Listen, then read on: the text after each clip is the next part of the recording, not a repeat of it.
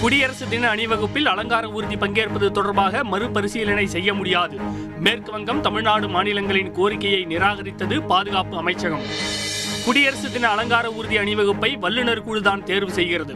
முதலமைச்சர் ஸ்டாலினுக்கு மத்திய அமைச்சர் ராஜ்நாத் சிங் இன்று பதில் கடிதம். தமிழக அலங்கார ஊர்தி தேர்வாகாததில் எந்தவித உள்நோக்கமும் கிடையாது எனவும் விளக்கம். அனுமதி மறுக்கப்பட்ட ஊர்தி சென்னையில் நடைபெறும் குடியரசு தின அணிவகுப்பில் இடம்பெறும் என முதலமைச்சர் அறிவிப்பு.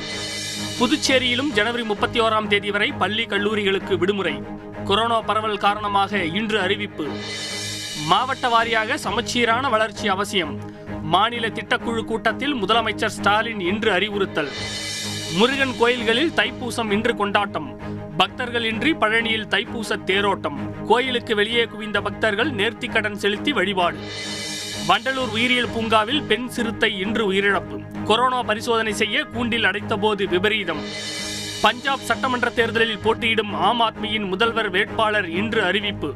பகவந்த் மன் போட்டியிடுவார் என அரவிந்த் கெஜ்ரிவால் தகவல். நாட்டில் பட்டினி சாவே இல்லையா? மத்திய அரசுக்கு உச்சநீதிமன்றம் இன்று சரமாரி கேள்வி. மாநிலங்களில் சமுதாய உணவுக் கூடங்கள் அமைக்க மாதிரி திட்டத்தை உருவாக்கவும் உத்தரவு.